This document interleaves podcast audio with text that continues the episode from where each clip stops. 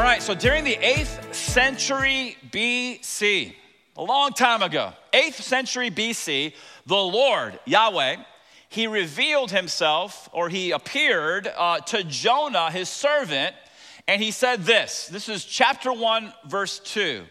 He said, Arise and go to Nineveh, that great city, and call out against it. Call out, the idea there is to preach call out against it, for their evil has come up before me. God says to Jonah, Jonah, I want you to go, and Jonah, I want you to preach. Now, it's been a few weeks since I've been up here, and so uh, by way of quick review, who was Jonah? Jonah was an Old Testament prophet, and um, he was uh, prophesying, giving the word of the Lord to the 10 northern tribes of Israel.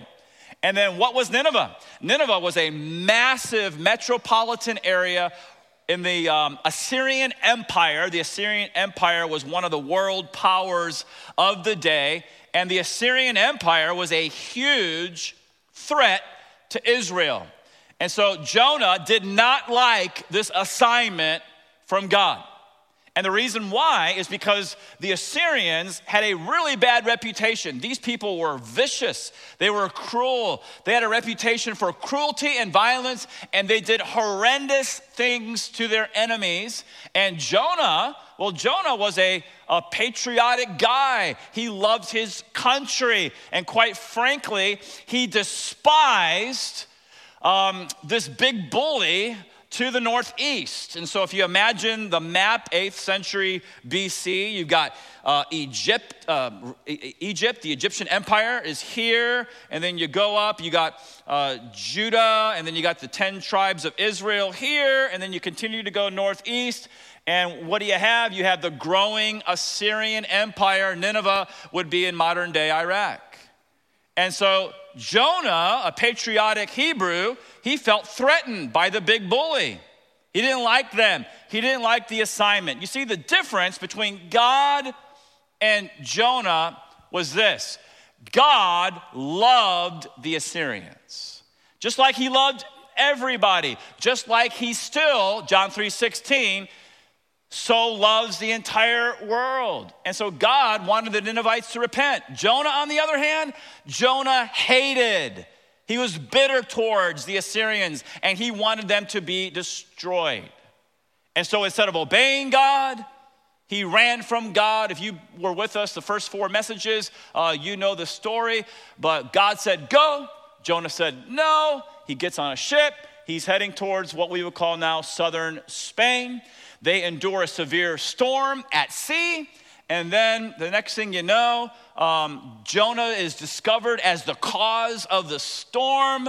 The next scene, you have these scared, soaked sailors, these polytheistic pagan sailors, and they pick up Jonah, and it's like, see you later. And there goes Jonah. Now, here's, here, here's uh, one of the miracles in the book of Jonah. As soon as Jonah hits the waves, what happens? A crazy situation, right? This is a fierce storm. A crazy situation immediately turns to complete calm. What had been a very turbulent scene turns into a very tranquil scene. And that, ladies and gentlemen, causes these pagan sailors to be absolutely in awe of the one true God, the Lord, the God of Israel, Yahweh God. Now, even though above the water it was peaceful, below the water it's anything but peaceful. And so here's Jonah, right? And he's sinking down, sinking, sinking. And the next thing you know, he looks over and there's a, what the Bible calls a great fish. You remember uh, weeks ago, we talked about how it could be a sperm whale, uh, large enough throat to do this. We don't know. It could have been a special creation from God. Nonetheless, we know it happened. Uh, one of the reasons we know it happened is because Jesus said it happened.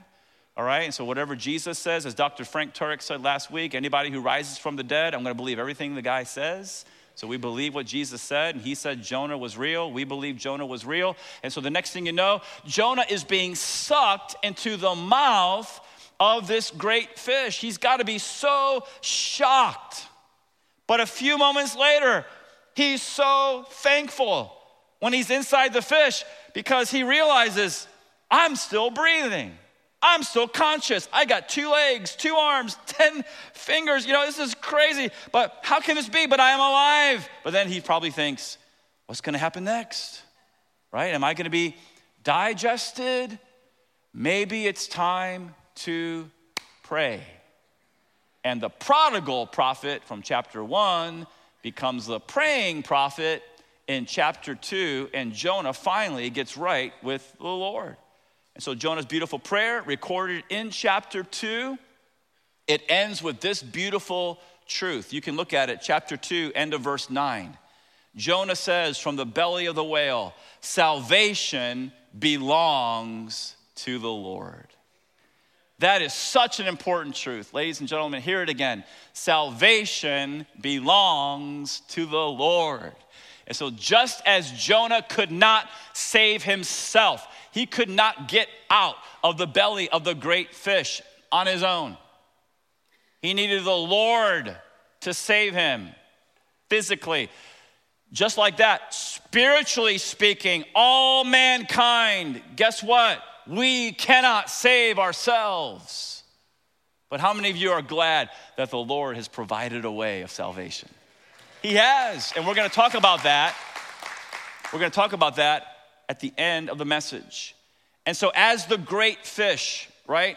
Jonah is in its belly. As it's speeding across the Mediterranean Sea, after three days, it feels the urge to regurge. And so, what does it do? It beaches itself on the shore, and the next thing you know, blah, right? And out tumbles Jonah on the shore. Can you imagine if there was any fishermen around casting their nets that day? It's like, hey, look, it's a beached whale. Why is it moving back and forth? And then all of a sudden, blah, and it's like, oh, whoa, what just came out of it? Is that a man? And there is Jonah in a puddle of puke right there on the shore. Now, I read a lot this week um, in preparation, and a lot of these commentators say that because Jonah was exposed to the gastric juices or stomach acids within the belly of the whale, that his skin would have been bleached white. And he would probably would have been hairless. And so now picture the scene there in a puddle of puke on the shore, there's this smelly, slimy, bleached white, hairless Hebrew. There he is. There's Jonah. What's the uh, one of the morals of the stories? Don't run from God. No, I'm just kidding, right? And so and so now Jonah, right? He's so grateful. He's so thankful to be alive. And what does he do then? Listen, after everything he had been through, I think you know what he does now. He's determined I'm going to obey God. I'm going to go to Nineveh and I'm going to preach. And that leads you to your outline for the book. Once again, chapter one, the prodigal prophet. Chapter two, the praying prophet. Chapter three is today, the preaching prophet. And then finally, when we get back later to Jonah, when we get to chapter four, the petulant or the pouting prophet. All right, so let's dig in. Right now, if you're looking at chapter three, verse one, can you say amen? amen. So we're just gonna go verse by verse through the chapter today. If you're new to Calvary, uh, welcome. Um, this is what we do most of the time. We just teach God's word. And so, chapter 3, verse 1 Then the word of the Lord came to Jonah the second time. How many of you are glad for second chances?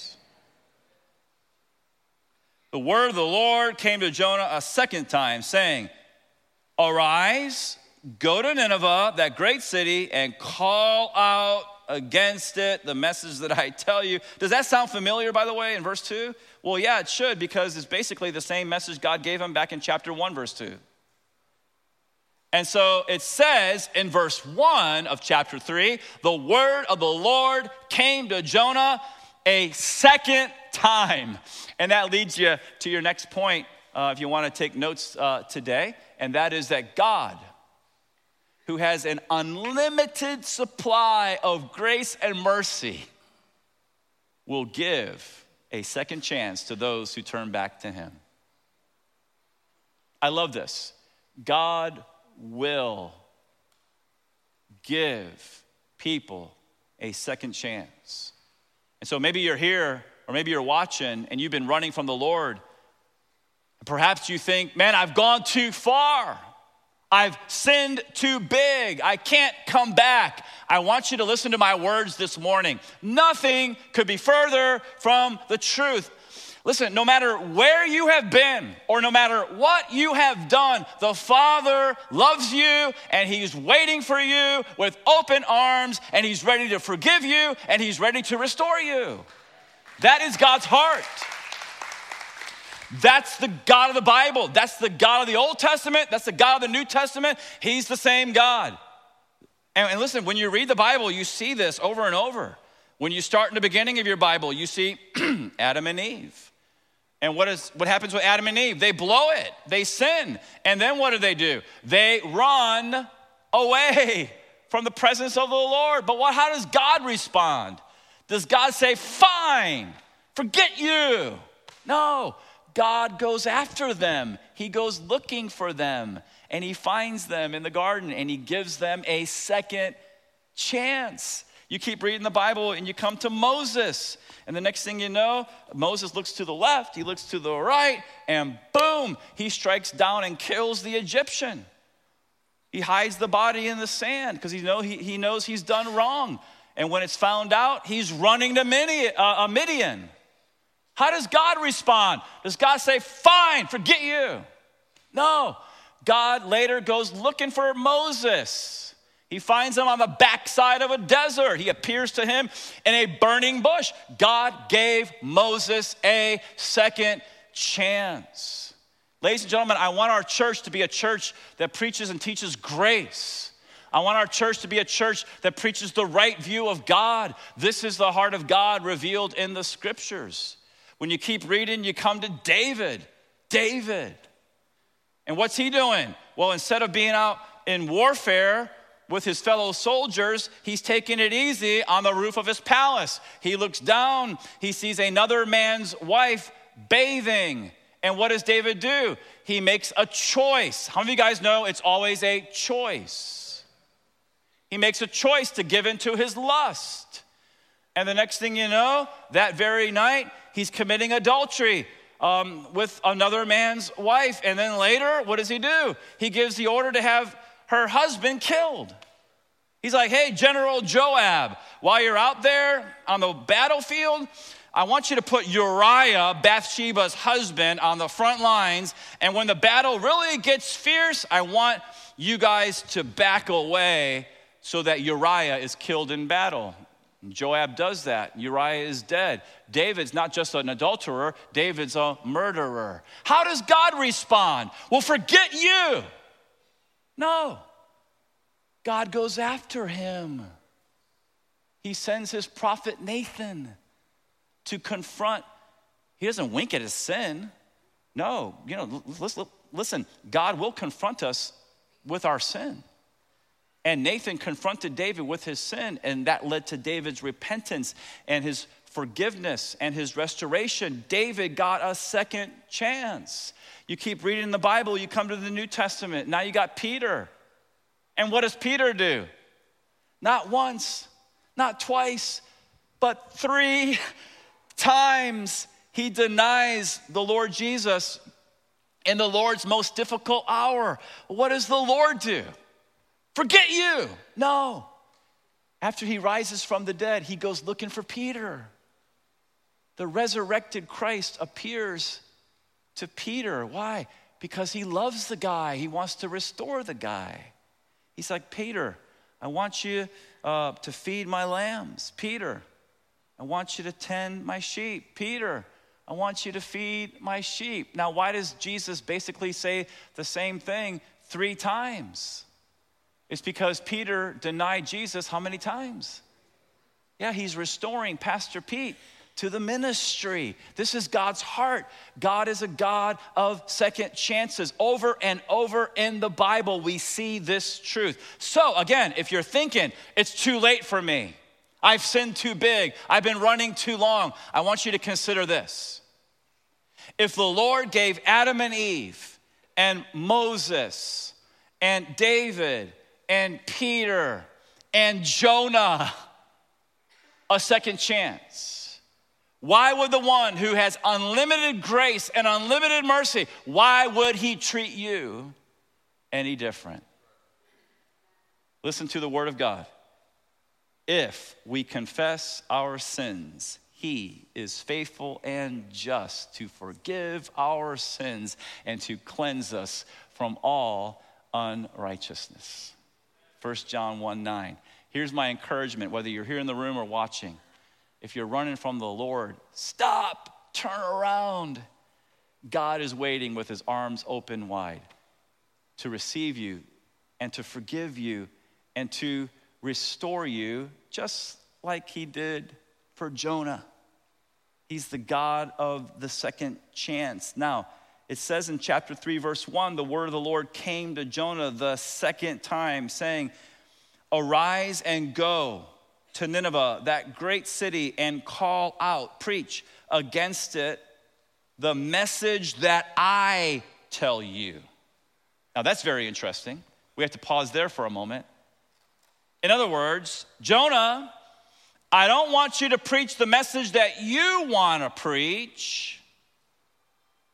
I want you to preach the message that I tell you. And that leads you to your next point if you're taking notes.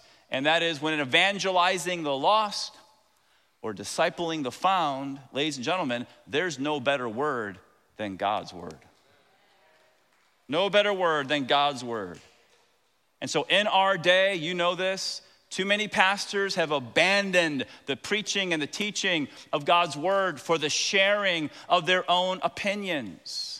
And so, in some places, biblical preaching and teaching have been replaced with speaking on social issues, preaching on politics, or talking about how to have a happy life. Now, listen, there's nothing wrong with discussing social issues. There's nothing wrong with discussing politics, and there's certainly nothing wrong with being happy. I mean, if you want to be happy, raise your hand. I'll raise two, right? We all want to be happy, but there's a time and a place for everything. There's a time and a place for those kinds of discussions. Now, I have very limited time with you guys every single weekend. And so, if you haven't noticed it yet, for 17 and a half years, it's my very strong conviction that during our limited time on the weekends, I'm gonna give you what you need the most spiritually, and that is the Word of God. That's, that's always been my conviction. That was my conviction when my wife and I and our three girls, when they were little, came to Port St. Lucie way back in 2004. We're just gonna teach God's Word feed God's sheep. Regarding um, this topic, O.S. Hawkins, he said, Pulpits are not private platforms to espouse personal philosophies or political views. The only preaching God honors is the message I give you. He's quoting straight from the book of Jonah. Now, don't misunderstand. I'm not saying topical messages are wrong.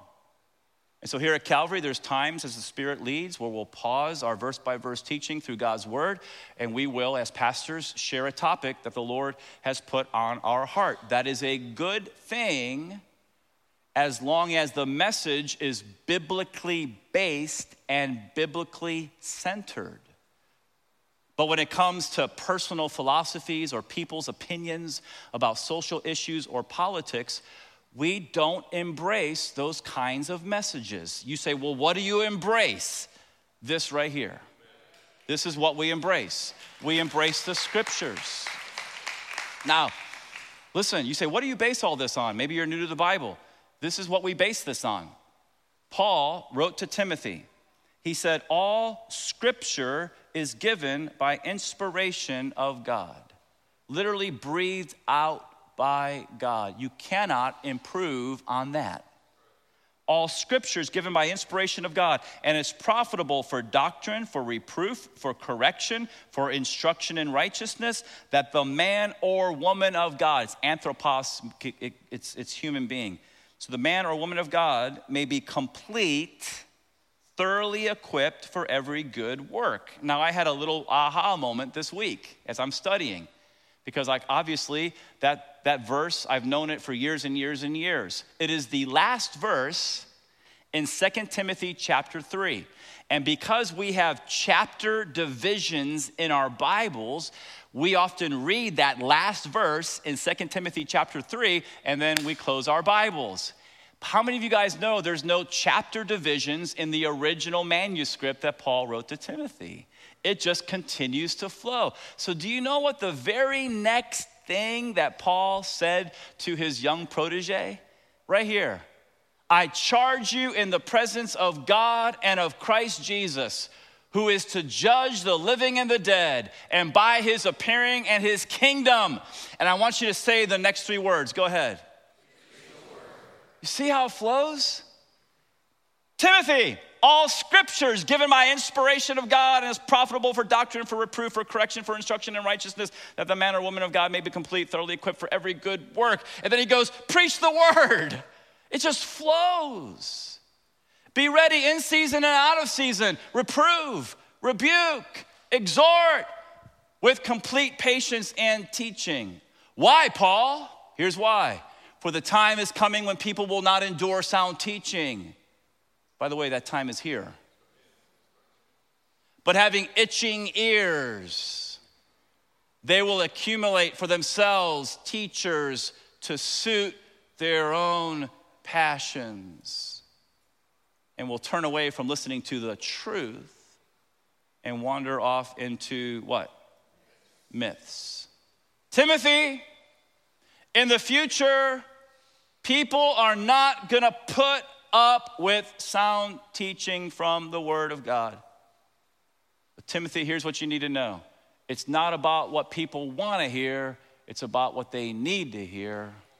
So you need to preach the Word. Paul's an apostle. Timothy's a pastor of a local church. The apostles telling the pastor, preach the word.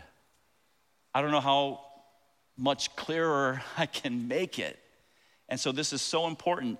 Timothy's congregation in the New Testament, the Ninevites in the Old Testament, all people everywhere, they need to hear a message from the Lord. And so now in Jonah chapter 3, verse 3, it goes on to say this. So God gives him the call. I want you to go to Nineveh, I want you to preach. Verse 3 So Jonah arose and went to Nineveh. Yes, he's obeying the Lord now. This is good. This is really, really good. And so, um, if you, as you think um, uh, through this, I want you to imagine now Jonah is entering into Nineveh. These people are Assyrians. What do they have a reputation for? Cruelty, violence. When they don't like you, they skin you alive, they impale you on a pole. And so Jonah is going now into Nineveh, halfway down, verse 3. It says, Nineveh was an exceedingly great city, three days' journey in breadth. And so commentators say the idea here is that it would take three days to walk around the circumference of the greater Nineveh area with its suburbs and its lands. In other words, Nineveh was a massive metropolitan area, and since chapter 4, verse 11 says that it had 120,000 little kids, you know, who don't even know the difference between their left hand and their right hand. If you do the math, if you got 120,000 little kids, you do the math, um, scholars estimate that it's about 600,000 plus people in this major metropolitan area. And so now we go to verse 4. It says, Jonah began to go into the city. I'm sure he's looking over his shoulder. He's going a day's journey. And then he calls out. Yet 40 days, and Nineveh shall be overthrown. And he's wondering what's going to happen next. now, we'll get there in a moment.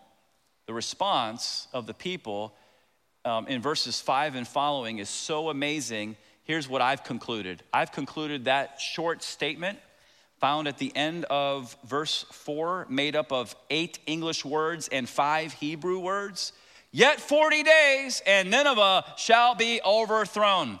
I personally believe that is obviously not the only thing Jonah said. Based on the amazing response, I think he said a lot more.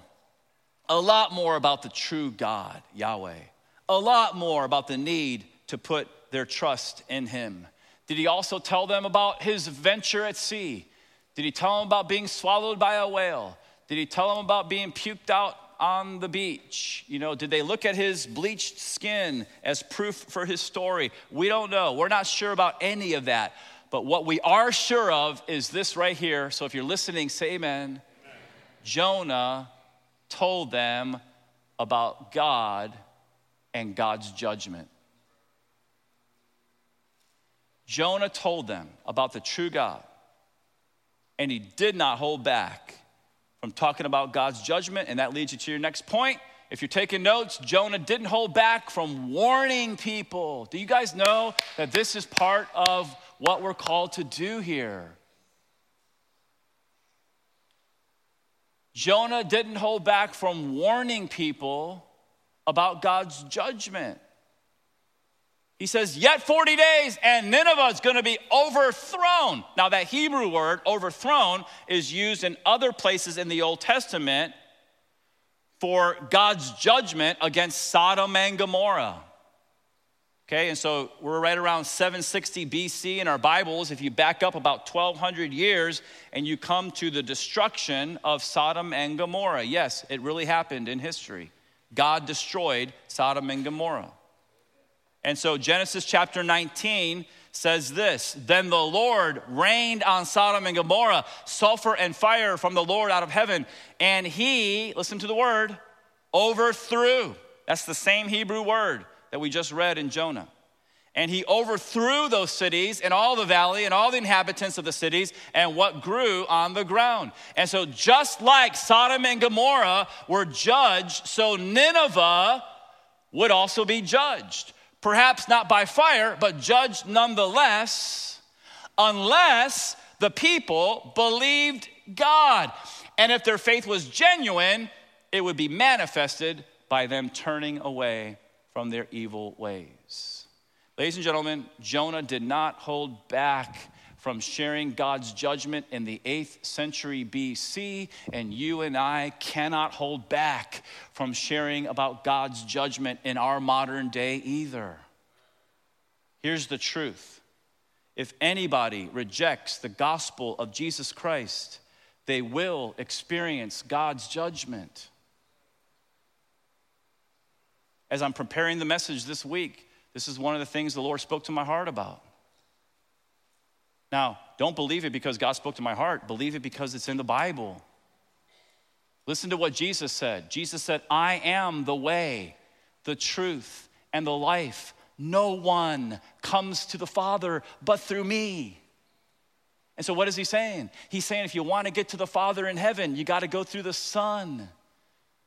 How? By placing your faith in Jesus. But if you reject Jesus Christ, the only alternative is judgment because you'll die in your sins. This is a verse that everybody should memorize.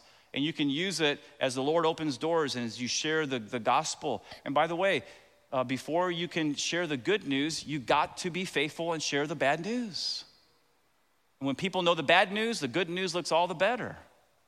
But listen to this verse. You should memorize it. It's Acts chapter 4, verse 12. Peter, he says this, and I quote, There is salvation in no one else, for there is no other name under heaven given among men by which we must be saved. How much clearer can you get than that? And so, once again, um, Acts chapter 4, verse 12. Neither is there salvation in any other, for there is no other name under heaven given among men whereby we must be saved. You say, saved from what? Saved from God's judgment for our sins, saved from hell. Did you know that even the most famous verse in the New Testament clearly reveals that God's judgment is coming if people reject Christ? The most famous verse. You're gonna see it this afternoon. Someone's gonna hold up a sign in an end zone in a lot of stadiums around America. And what is the sign going to say? For God, it's going to say John 3:16, but here's what John 3:16 says, "For God so loved the world, he gave his only son that whoever believes in him should not, what's the word? Perish. You see, it's right there in the most famous verse in the Bible. Should not perish, but have eternal life. And so the divine message is not complicated. If anybody wants eternal life, they have to put their trust in Him. They have to believe in Him, the one, the only one who paid the price for their sins on the cross, died in their place, and rose again the third day. But if somebody rejects the gospel, if someone rejects Jesus, they will perish. I just wonder do we really believe that? Or have we bought into some kind of universalism where everybody's gonna die and everybody's gonna be fine forever in quote unquote heaven. That's not what the Bible teaches. Now, even though they didn't have the full revelation of the gospel of Jesus Christ back in 760 BC in Jonah's day, the people, the Ninevites, were still responsible to respond in faith to the prophet's message. And I thank God they did that. And so now we are going to read about what some people say is the greatest spiritual awakening in the history of the world. So if you're looking at Jonah chapter 3, verse 5, can you say amen? So I know you're there. Okay, so check this out. So Jonah preaches, right? And instead of being skinned alive or impaled on a pole, it says, and the people of Nineveh. Now go ahead and shout out the next two words. There it is. By the way, how many of you guys know that that doesn't happen outside of the power of God? doesn't happen outside the power of God. This is the power of God anointing the man of God as he preaches the word of God. And the people of Nineveh believed God and they called for a fast and they put on sackcloth from the greatest of them to the least of them. And the word reached the king of Nineveh, and he arose from his throne, and he removed his robe, and he covered himself with sackcloth, and he sat down in ashes. This is the head guy. Verse 7 And he issued a proclamation and published throughout Nineveh by the decree of the king and his nobles, let neither man nor beast, herd nor flock taste anything. Let them not feed or drink water, but let man and beast be covered with sackcloth, and let them call out mightily to God. Let everyone turn from his evil way and from the violence that is in his hands. Who knows? God may turn and relent and turn from his fierce anger so that we may not, what's the word? Perish. So apparently,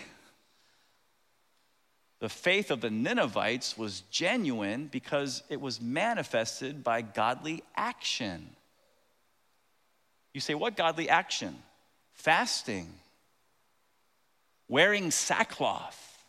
If you're new to the Bible, sackcloth was basically a garment made of goat's hair. It was coarse, it was very uncomfortable, but it was a symbol, when you put it on, of repentance and mourning. Sitting in ashes, that's a symbol of anguish and despair. A fervent prayer. This is not, you know, a little, now I lay me down to sleep, I pray the Lord my soul. They're crying out to God all throughout this massive city and a turning away from sin. The king did those things, the people did those things, and they even made their animals do those things. They're so serious, they're putting sackcloth on cows out in the field. And so, why did they do all this? Why did they respond in this way? Well, we just read it, beginning of verse 5. They believed God. And so, once again, one of the greatest spiritual awakenings in history. And how many of you guys would love to see a spiritual awakening in our day? Wouldn't that be amazing? Wouldn't that be wonderful? It would be so amazing and so wonderful if there was a revival, a true revival in the church, churches across America, because I really believe that would lead to a spiritual awakening in our society. Now, how does the Lord respond to all this? It says in verse 10 when God saw what they did, how they turned from their evil way, God relented of the disaster that he had said he would do to them and he did not do it. And I say, what a gracious and what a merciful God.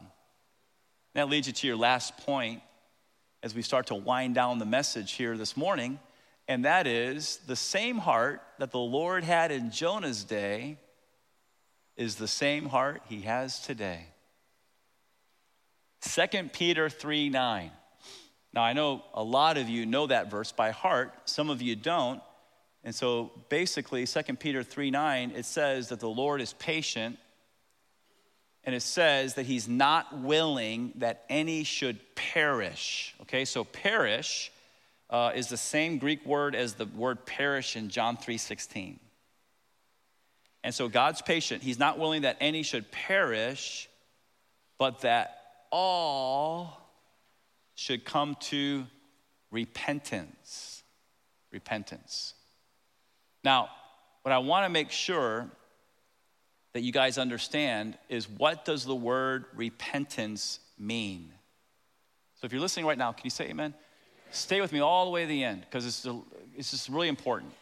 The word repentance in the Greek is metanoia, and according to uh, Thayer's Greek lexicon, it means, quote, a change of mind. Repentance in the New Testament, metanoia, a change of mind. Now, what's the relationship between repentance and faith? Well, three or four weeks ago, I didn't have a coin, I just had a cough drop. But this time, I brought a really nice coin. All right? And so, repentance and faith are two sides of the same coin. So think about it. We'll start with the first side. Repentance is a change of mind. And so you have a lost person, and that lost person is confronted with the truth of the gospel of Jesus Christ. And what happens? What happens is they change their mind about their sin. They think, my sin is wrong.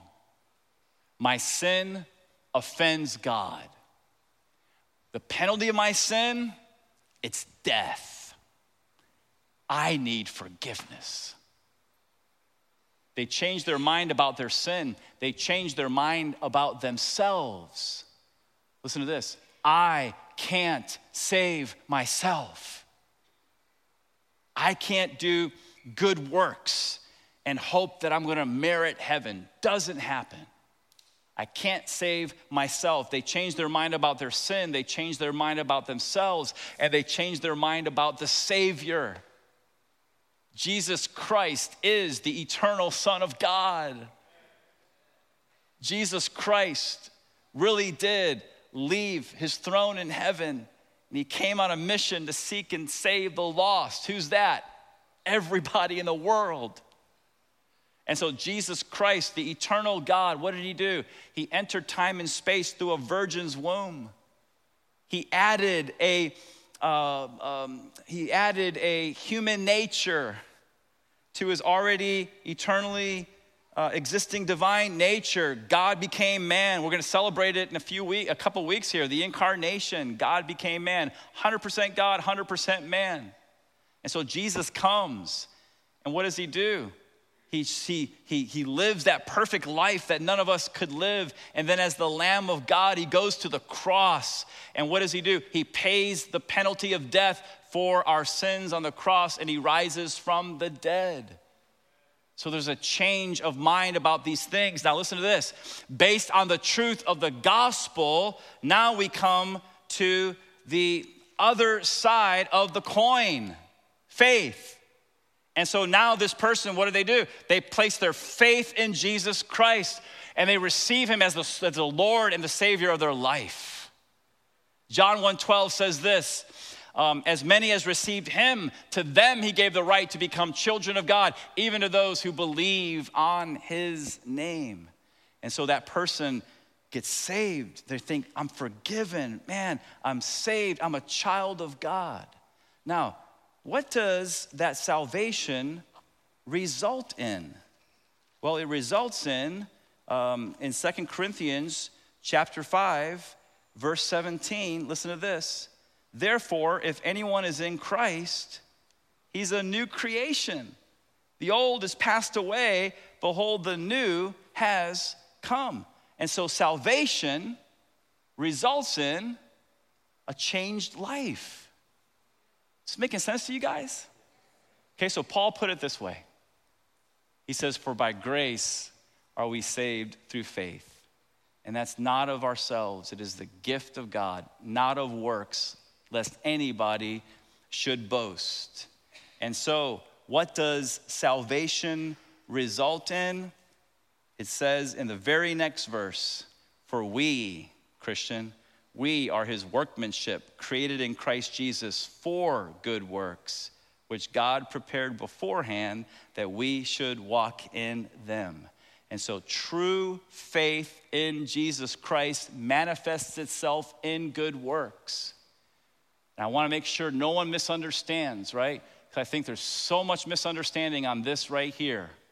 We do not do good works to be saved. We do good works because we're saved by grace alone, through faith alone, in Christ alone. Is that, do you guys believe that? Absolutely.